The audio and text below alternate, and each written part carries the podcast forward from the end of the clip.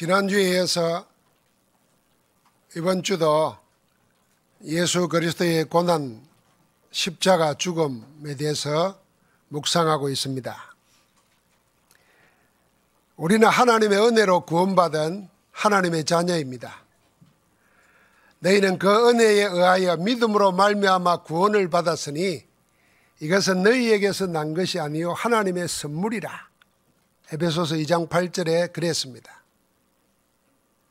그럼 왜 하나님은 독생자 예수 그리스도를 십자가로 희생시키면서까지 여러분과 나를 구원하셨을까요?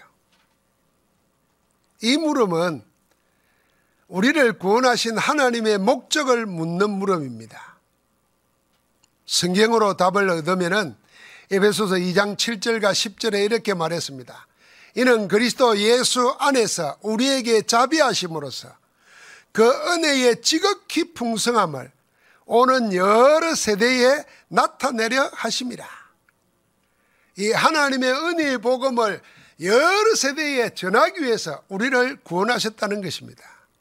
그래서 에베소서 2장 10절에는 여러분과 나를 그의 만드신 바라 그랬습니다. 그리스도 예수 안에서 선한 일을 위하여 지으심을 받은 자라 그렇게 규정했습니다. 하나님이 우리를 구원하신 이유는 은혜의 복음을 전가하여 세상을 구원하시고자 하는 하나님의 뜻을 이루기 위해서입니다. 그러므로 구원받은 여러분과 나는 창세전부터 예비하신 하나님의 구원 역사를 이루기 위한 하나님의 목표요, 하나님의 방법입니다. 하나님께서 여러분과 나를 구원하셔서 여러분과 나를 통하여 이 은혜의 복음을 온 세상 237에 전하겠다고 우리를 구원하신 겁니다. 그렇다고 하면은 한번 생각해 봐야 됩니다. 사람은 누구나 선택과 결정을 통해서 인생을 살고 있습니다. 세상 사람이 아닌 하나님의 자녀인 우리는 뭘 선택하고 결정할 때 어떤 기준으로 합니까? 하나님의 자녀가 선택하고 결정하는 기준은 하나님이 가장 원하시는 하나님의 뜻이어야 합니다. 하나님의 뜻은 하나님이 창세 전부터 예비하셨던 그것입니다. 그게 뭡니까?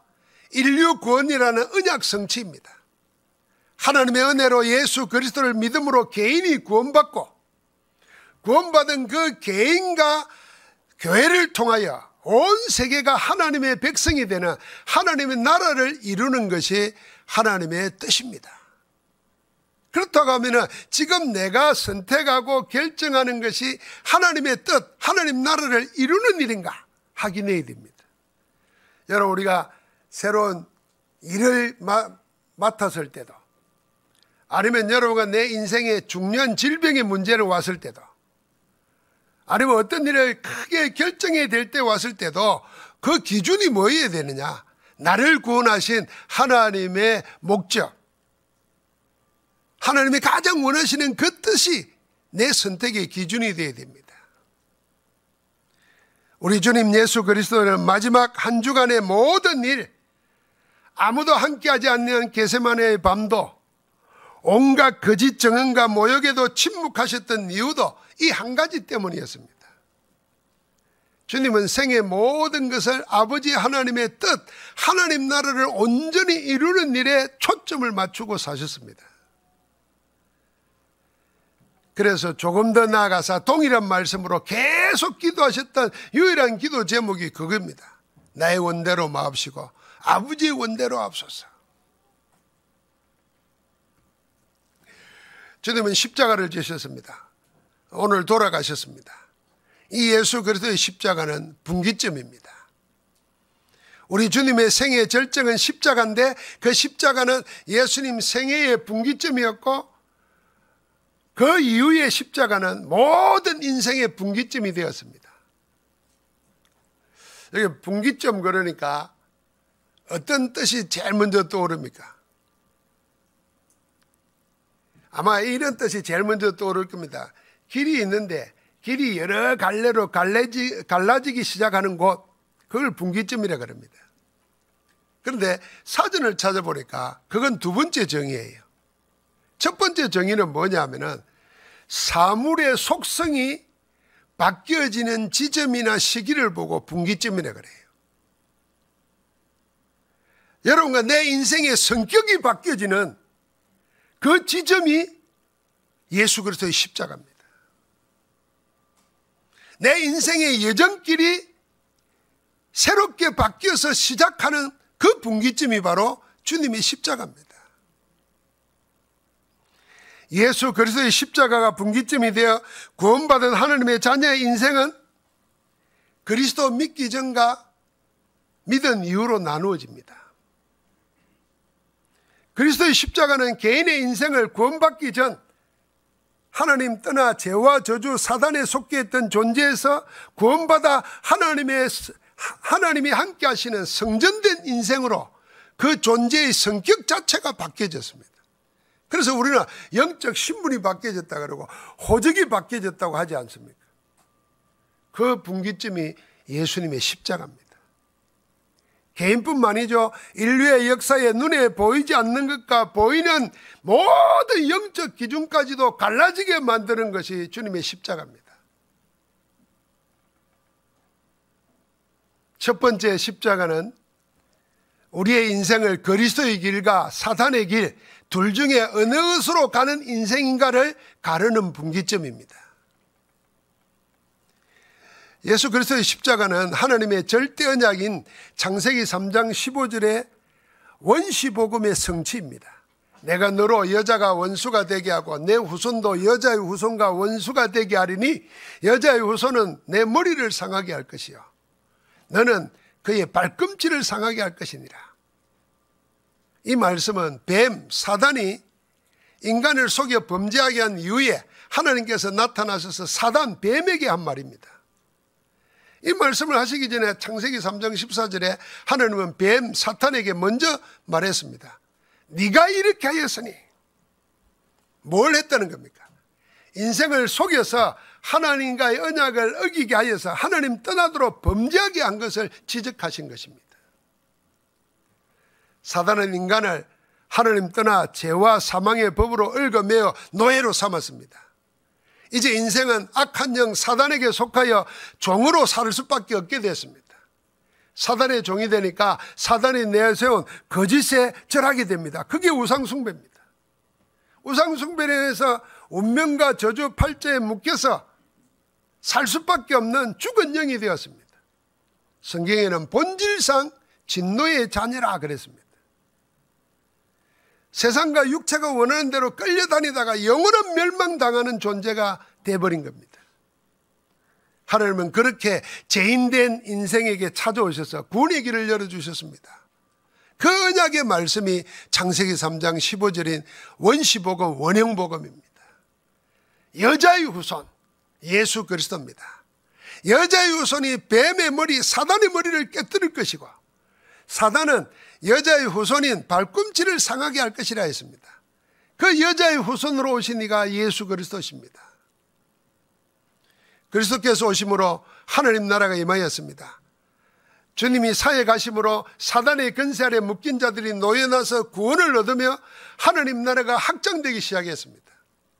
이를 시기한 사탄은 그에게 속해 있는 종교인들 세상을 통하여서 주님을 죽음으로 몰아간 것입니다. 지금까지 주님의 생애 여정에 나타난 일이었습니다. 마지막으로 사단은 십자가에서 그리스도를 못 박아 죽임으로 이겼다고 생각했습니다.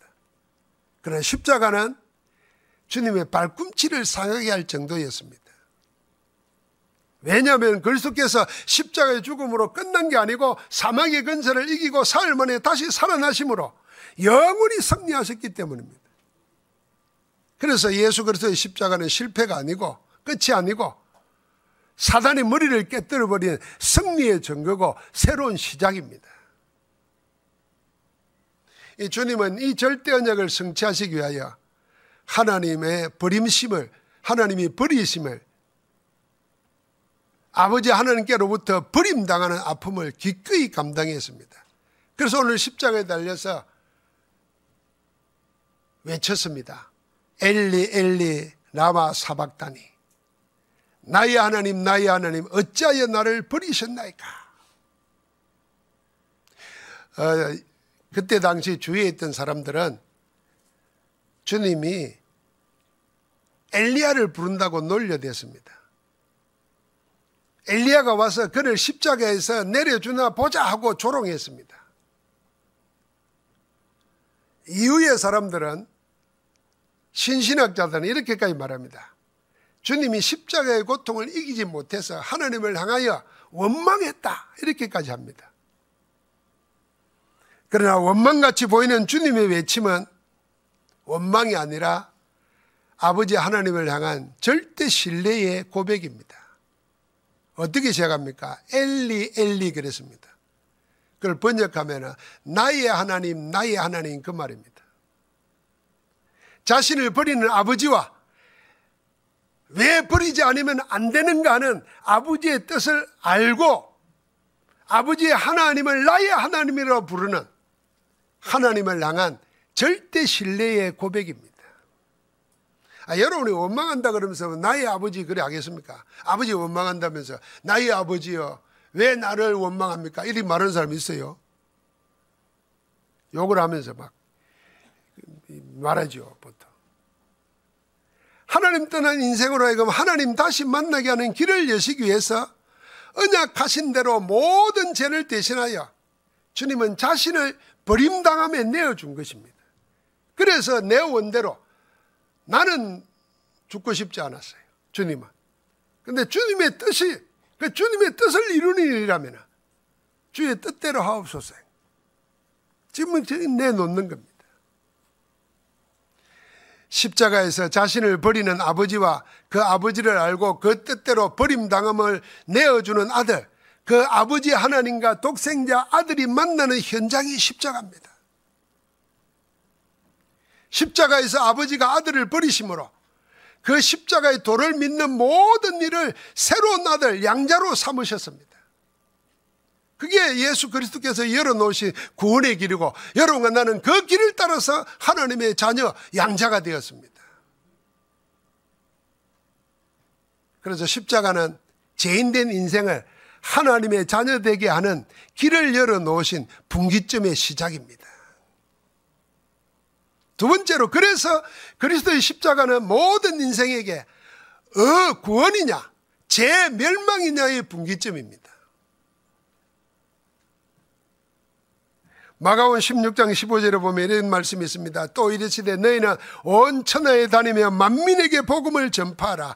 믿고 세례를 받는 자는 구원을 얻을 것이요. 믿지 않는 자는 정죄를 받으리라. 하나님이 독생자 예수 그리스도를 십자가에 죽임 당하게 하기까지 하면서 죄와 저주, 사단, 지옥, 멸망에서 우리 인생을 구원하는 길을 열어 놓았습니다. 이게 복음이잖아요. 이 하나님의 구원의 복음을 듣고 믿는 자는 구원 얻지만은 믿지 않는 자는 정죄받아서 멸망입니다. 중간지대는 없습니다.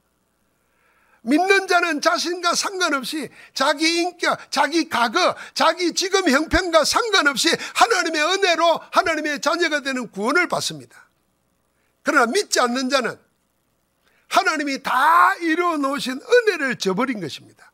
그래서 스스로 멸망당하는 겁니다. 십자가는 구원과 멸망이 나누어지는 분기점입니다.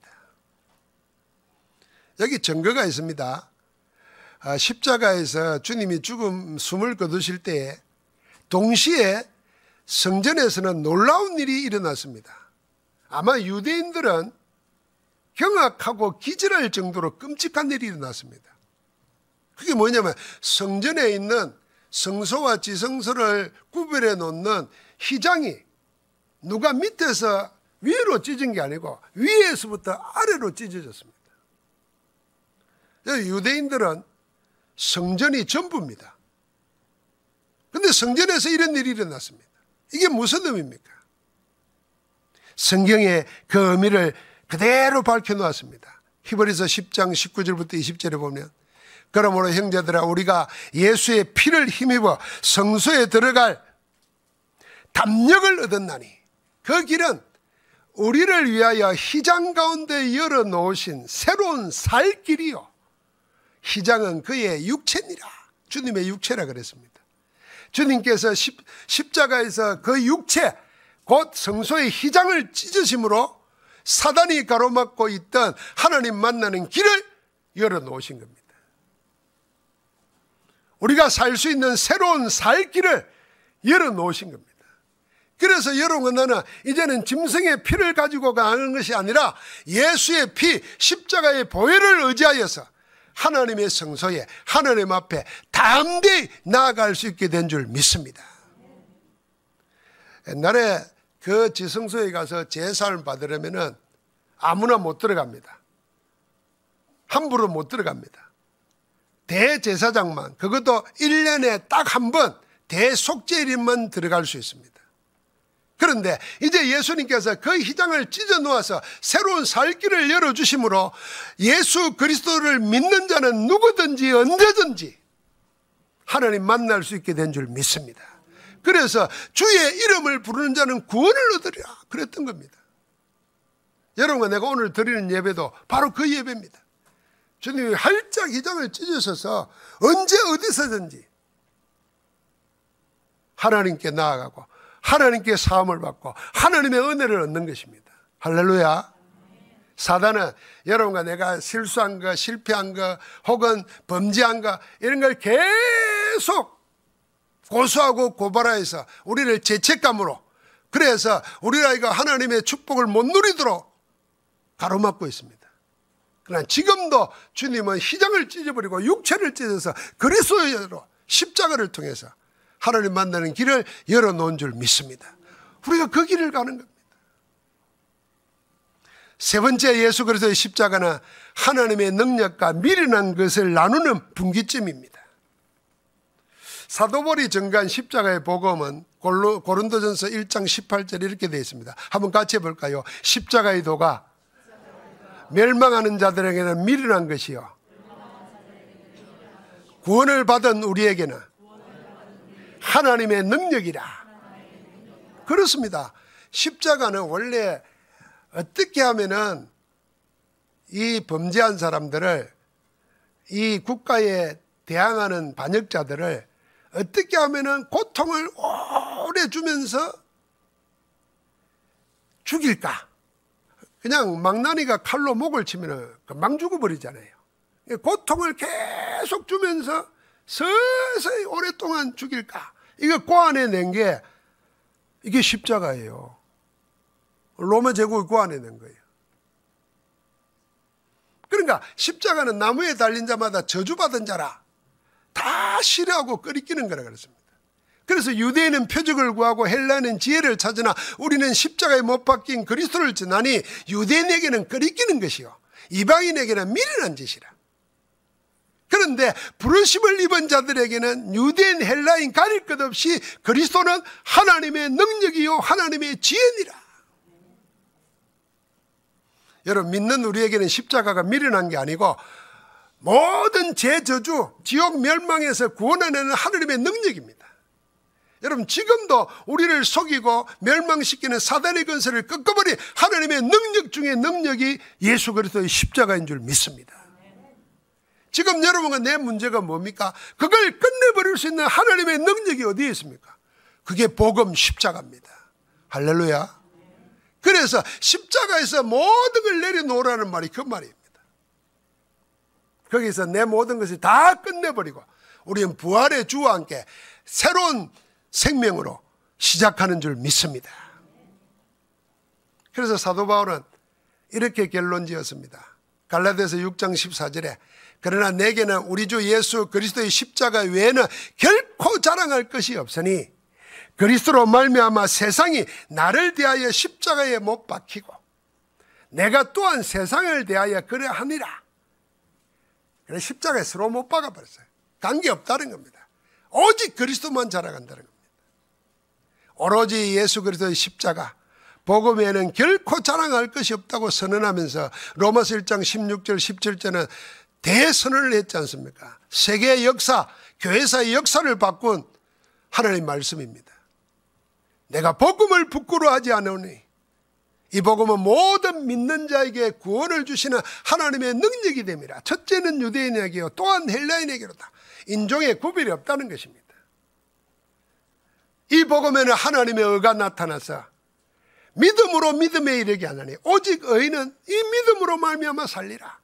여러분 이 믿음 안 하면은 죄도 이기고 사단도 이기고 지금의 모든 문제도 이기게 될 줄 믿습니다. 그래서 예수 그리스도의 십자가는 분기점이에요. 하나님의 역사와 인생의 속성을 바꾸는 분기점입니다. 그리스도의 길과 사단의 길을 나누는 분기점이고 인생으로 구원이냐 멸망이냐를 가름하는 분기점이며 하나님의 능력으로 사느냐 세상에 미련한 것으로 사느냐를 가늠하는 분기점이 십자가입니다.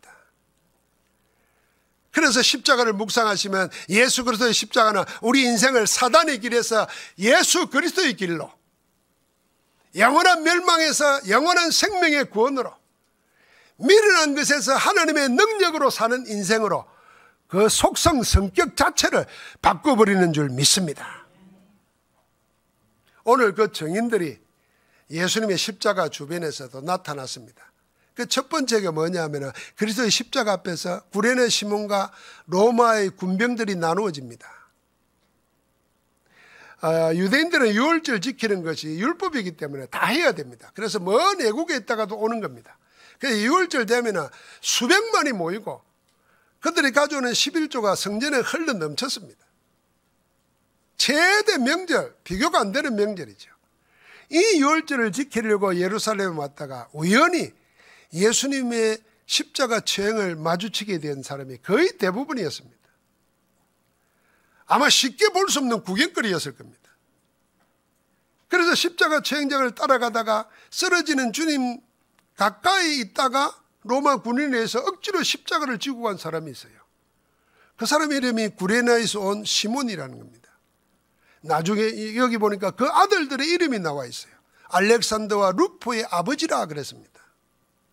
여러분 생각해 보십시오. 수백 마리 모여들었는데 어떻게 구경하다가 억지로 십자가 진 사람의 신상까지 자세하게 성경의 기록에 남아 있을까요? 유추해 볼 수 있잖아요. 이후에 신앙생활을 제대로 했다는 것입니다. 그러니까 사도들의 기억 속에 남아 있는 겁니다. 구레네 시몬은 우연히 억지로 십자가를 지고 주님을 따라갔지만은 자기가 진 십자가에 달린 주님을 남다른 관심으로 봤을 겁니다. 십자가 가까이에서 봤을 거 아닙니까? 십자가에서 하시는 주님의 말씀을 들었습니다. 십자가에서 일곱 마디를 하셨거든요. 그게 기도고 외침이고 그렇습니다. 그래서 우리가 가상칠연 십자가에서 일곱 마리 그럽니다. 사복음서에 나와 있죠. 그 기도를 들었을 것이고 그 말씀이 그의 내리 속에 깊이 각인되었을 겁니다. 십자가 처형을 전후로 해서 일어나는 여러 가지 기이한 현상들. 지진이 일어나고 무덤이 갈라지고 어둠이 세시간 동안 있고 성소의 희장이 찢어지고 모든 걸 아마 보고 들었습니다. 그 후에 그는 어떤 생각을 했습니까? 예수님의 십자가가 분기점이 된 겁니다. 그리스도의 비밀을 깨달은 겁니다. 그리스도의 제자가 되었습니다. 나중에는 그의 가족들까지도 초대교회 중년 제자들이 되었음이 분명합니다. 그래서 요 이름이 대전도자 사도 바울의 로마서 16장에 나와 있습니다. 16장 13절에 주 안에서 택가심을 입은 루포와 그의 어머니에게 문안하라. 그 어머니는 내 어머니라 그랬습니다. 아니 사도 바울이 내 어머니라 할 정도로 억지로 십자가를 진 시몬의 아내와 그 아들들은 초대교회 중요한 복음 전도자로 바울의 동력자로 서 있습니다. 구레네 시몬과 그 가족의 일생을 인생 자체를 무엇이 바꿔버렸어요? 십자가로 바꿔버렸습니다. 사실은 여러분과 나도 마찬가지입니다. 복음이 여러분과 나를 바꿔버린 것입니다. 하지만 똑같은 십자가를 두고 로마의 군병들은 구레네 시몬과는 너무나 달랐습니다. 자기들이 억지로 지은 십자가를 지은 구레네 시몬은 이후에 하나님 나라의 주역이 되었지만은 정작 사형 집행하러 로마 군인들은 주님을 십자가에 못 박고 난 후에 주님의 옷을 가지려고 서로 제비 뽑고 나누었습니다. 그러고는 희롱하고 조롱했습니다. 그들은 십자가 앞에서 구원의 길을 버리고 멸망의 길을 자초했습니다. 그리스도의 길을 버리고 사단의 길을 자초했습니다. 영원한 분기점이 되었습니다. 십자가로 이렇게 나누어졌습니다. 두 번째 나누어진 정인들은 예수님의 십자가 양편에 달린 좌우편의 강도입니다. 구레네 시몬하고 군인들은 신분도 달랐고 위치도 달랐지만이두 강도는 똑같아요. 한쪽은 좌편에 한쪽은 우편에 달렸는데 누가복음 23장에 보면 자세히 이 두 강도에 대해서 기록해 놨습니다. 사실은 어느 편인지 몰라요. 한 편 강도 그랬어요. 그런데 우리는 흔히 예수님을 조롱하고 비방한 사람은 왼편이라 그러고 나를 구원해 소서 한편으로 오른편이라 그럽니다.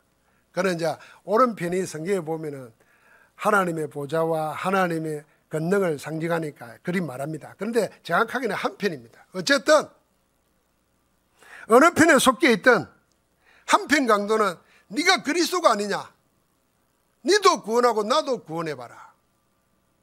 이 로마의 군인들도 그랬고 대제사장 서기관들도 그랬고 무리들도 그랬고 전부 다 예수님을 조롱할 때 뭘 가지고 했냐 구원을 가지고 했습니다. 제가 그 초장이 돼 전도하는데 그 포항에 좀 엘리트들이 뭐 만들어 놓은 공부하는 그룹이 있었어요. 그걸 내가 처음에 이제 속해가지고 그분, 그분들 만나고 뭐 거기 변호사, 뭐 소설가, 뭐 검사 이런 분들도 있고 그랬어요. 근데 그 일본 아가씨가 안에 있었어요. 근데 이 아가씨가 내가 목사라니까 첫마디가 나보고 날 예수 믿게 해보십시오 이러는 거라. 내가 이게 믿으려고 하겠어요? 안 믿으려고 하겠어요? 이거. 근데 이제 주변에 있는 분들이 날 생각해서 네 말을 그따위로 하면 안 되지. 그럼 니는 안 믿겠다는 의도를 가지고 지금 그런 말 하는 거잖아. 막 뭐 그러고 말았는데요. 그 예수님 주변의 사람들 전부 다 그런 거야. 네가 그리스도라며? 니도 못 구원하면서 뭔 남을 구하나? 심지어 어떤 사람은 남은 구원하면서 니는 왜 못 구원하나? 구원을 가지고 희롱거리로 삼았습니다. 그 사람들은 전부 다 멸망받았습니다. 요 강도가 그랬어요. 그러니까 다른 편에 있는 강도, 오른편에 있는 강도가 그 동료를 꾸짖었습니다. 우리는 우리가 행한 일에 대해서 상당한 보응을 받는 거지만은 이 사람 주님은 행한 것에 죄가 하나도 없다. 그러면서 부탁합니다. 예수여, 당신의 나라에 임하실 때에 나를 기억하소서. 여러분, 세상 사람들은 살면서 이 세상이 전부라고 생각합니다. 내세가 없다고 생각합니다. 하늘의 나라 없다고 생각합니다. 그런데 이 강도는 당신의 나라, 주님의 나라, 하느님 나라가 있다는 걸 알았어요. 지금 죽어도 죽는 게 아니라 하느님 나라로 이사 간다는 것을 아는 거예요. 그래서 당신의 나라에 갈 때에 나를 기억하소서. 그 이야기 한 거예요. 그 말을 듣자마자 주님이 한치도 망설이지 않고 단번에 대답합니다. 내가 진실로 진실로 내게 이르노니 네가 오늘 나와 함께 낙원에 있으리라. 구원을 선언했습니다. 어떤 신학자는요. 가장 복음적인 신자가 누구냐? 이 강도라는 거예요. 내려가 가지고 회개할 틈도 없어요. 내려가가지고 죄를 용서해달라고 빌고 달릴 시간도 없어요. 여러분, 우리의 모든 것은 회개했기 때문에 구원받는 거 아닙니다. 주님이 십자에서못 박아 죽으심으로 하나님이 주님 때문에 여러분과 내 과거 죄 묻지 않기로 했습니다. 안 물어요, 그냥. 알아요. 그러니까 여러분과 내 죄만 사도 바울은 그랬잖아요. 지금 내 입 밖에 내기도 부끄럽다 그랬어요. 그런데 우리는 신앙생활 잘못하면요 해계이 된다 그러면서 교회 앞에 나가고 회개시키는 교회들이 있어요. 또 그런 교회들이 많이 가요. 또 그런 교회들이 분당 근처에 많아요. 어, 돌겠어요. 잘 산다는 사람, 배웠다는 사람들이 영적인 진리를 몰라요. 그러니까 나와서 뭐하는줄 압니까? 바람 핀 거 이야기하다가 집에 가서 싸우고 이혼하고 말이에요. 그우그 그 해결을 그리 생각하지 뭘. 하나님 앞에 사는 거예요. 또 하나님은 묻지 않기로 했어요. 다 알아, 다 알아. 그래 얘기하지 마세요. 추합니다. 여러분과 내 죄, 회개한다고 구원받을 수 있는 거 아니고 여러분은 내가 착하게 살고 선행한다고 구원받는 것도 아닙니다. 할 수 없기 때문에 사단은 거기에 떨지 않는다니까요. 그리스도로 다 끝내버리고 믿는 자를 구원하기로 작정하신 줄 믿습니다. 믿으면 돼요. 두 강도는 지금까지 평생 동안 남을 괴롭혀 돈을 갈취하고 돈을 빼앗기 위해서 죽어가는 사람 죽이는 것도 주저하지 않을 정도로 똑같은 인생을 살았습니다. 그러나 예수님의 십자가 앞에서 두 강도는 그 인생길이 정반대로 나눠집니다. 한 사람은 영원한 멸망으로, 한 사람은 주님과 함께 영원한 천국으로 인도받았습니다. 영생이나 영벌이라를 나누는 분기점의 정인으로 이 두 강도가 서 있습니다.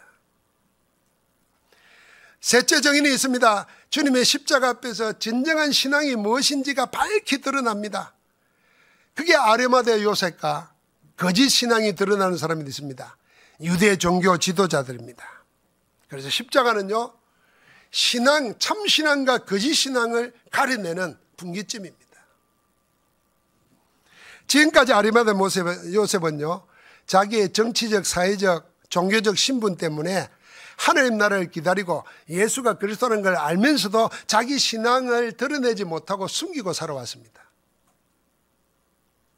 그러나 주님의 십자가 앞에서 더 이상 자기를 숨기거나 변명하지 않았습니다.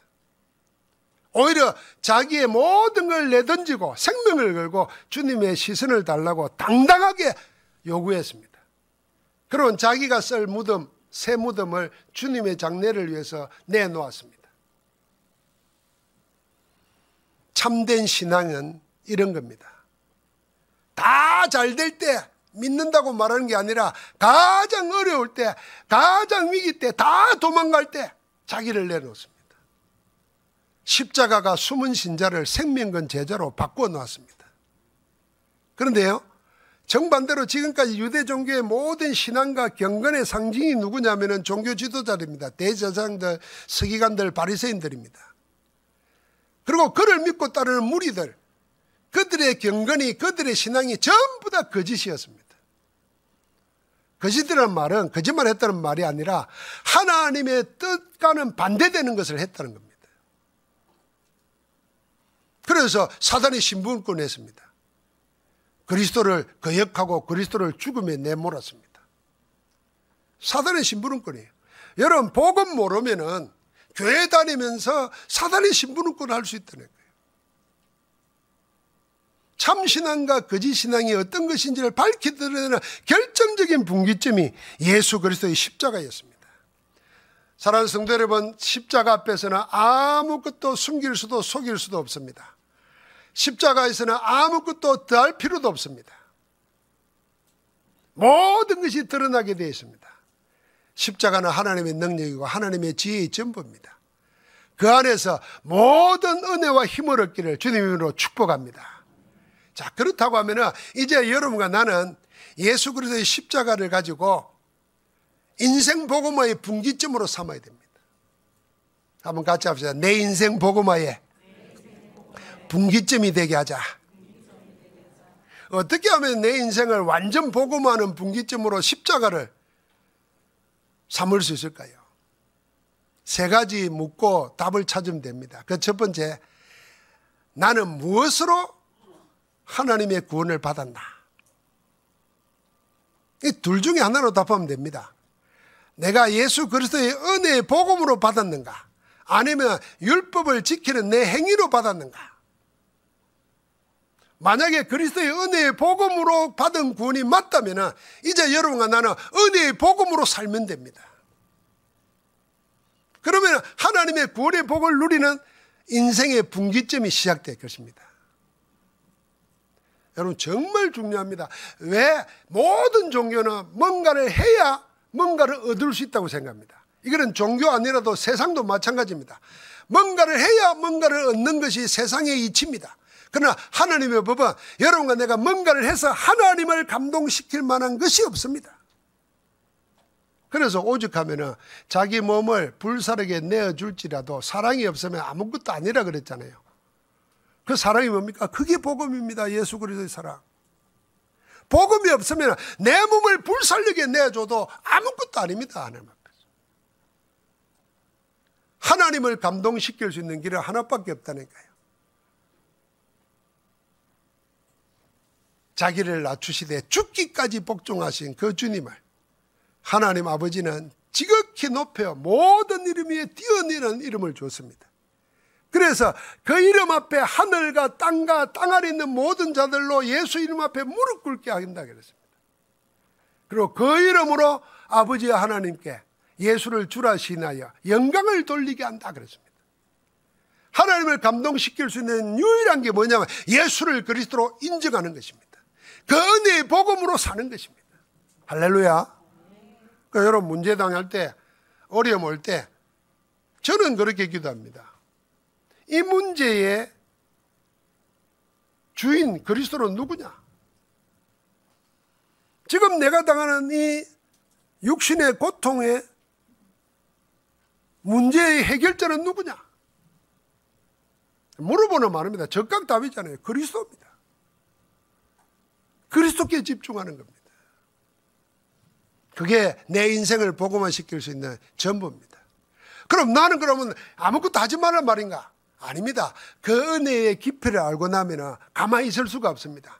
그래서 그 은혜 앞에서 지금까지 숨기고 살던 아리마된 노셉이 자기 생명을 내놓고 자기 쓸 무덤까지 내놓는 거예요.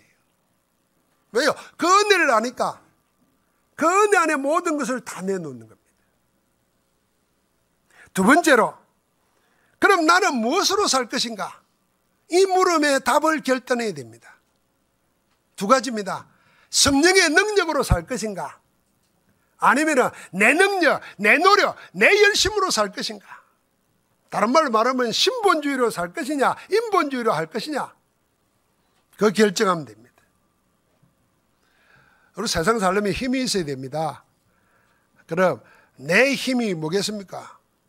인간이 가지고 있는 자기 힘이 뭡니까? 어떤 사람은 육체가 힘입니다. 건강이. 어떤 사람은요, 돈이 힘입니다. 어떤 사람은요, 자기 가지고 있는 지식, 경험이 힘입니다. 어떤 사람은요, 자기 위치, 권력이 힘입니다. 그걸로 사단을 이길 수 있습니까? 못 이깁니다. 세상도 못 이깁니다. 여러분과 나는 뭘로 살 거냐? 하나님이 주시는 힘으로. 그게 성령의 능력으로 성령의 역사 따라 사는 겁니다. 여러분 하나님의 능력을 얻는 데는 돈이 필요하지 않아요.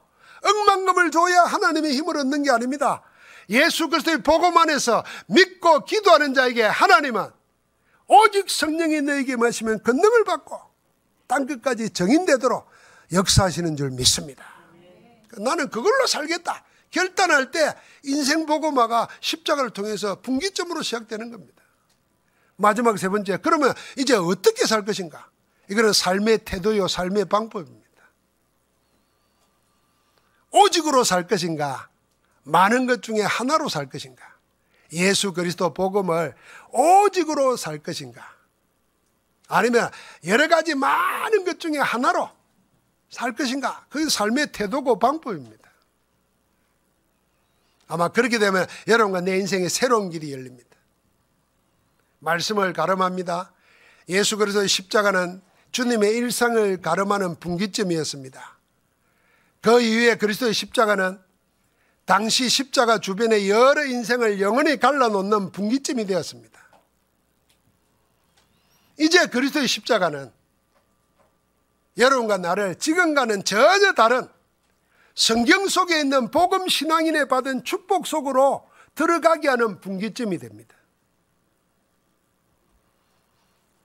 사도 바울의 신앙 고백을 들어보시기 바랍니다. 그게 갈라디아서 2장 20절입니다. 내가 십자가에 그리스도와 함께 못 박혔나니 지금까지 나는 주님의 십자가에서 함께 죽었다. 이제 나는 나를 위해서 자기 몸을 버리신 하나님의 아들 믿는 믿음으로 그리스도로 산다. 그게 자기 인생의 분기점이었습니다. 그러니까요, 고린도전서 2장 20절은 어느 정도 나가느냐 하면 이제 이후로는 내가 그리스도와 그의 십자가에 못 박히신 그 외에는 아무것도 알지 아니하기로 작정했다. 그때부터 하나님께서 그래서 만난 인물이 누굽니까? 자기들에게 목을 내어놓고 도왔던 동역자 브리스가 부부를 만납니다. 계속 하나님이 예비되었던 전도문을 열어주시고 제자를 붙여줍니다. 언제 딱 어떤 결단할 때요? 나는 이제 그리스도와 그의 십자가에 못 박히신 외에는 아무것도 말하지 않겠다고 아니에요. 알지 아니하기로 작정했다 그랬어요. 그 말은요. 어, 다른 세상 지식을 다 모르 안 배우겠다 그 말이 아닙니다. 그 그리스도와 십자가 안에 어마어마한 하나님의 모든 것이 다 담겨 있다는 거예요. 그러니까 그것만 알기로 작정했다는 거예요. 그 눈을 가지고 보니까 세상의 모든 것이 초등학문이라. 그리고 그 초등학문은 시간이 지나면 쓸모없게 돼. 새로운 지식이 자꾸 나와. 그래서 끊임없이 새로운 것을 추구해야 되는데 근본적인 답을 못 줘. 그런데 처음부터 끝까지 영세부터 영원까지 있는 것은 복음밖에 없어요. 여러분 예수 그리스도의 십자가 앞에서 다시 한번 복음 인생으로 새롭게 시작하는 분기점의 축복이 있기를 주의 이름으로 축원합니다. 하나님 감사합니다. 우리를 죄와 저주와 사단에서 건져내사 하나님의 자녀일 뿐 아니라 하나님의 목표요 하나님의 방법이요 하나님의 도구로 택하셔서 237 살리도록 지금 함께 하시니 감사합니다. 모든 성도들이 주님의 복음 십자가 앞에서 새로운 시작이 일어나는 분기쯤이 되게 하옵소서. 예수 그리스도 이름으로 기도하옵나이다. 아멘.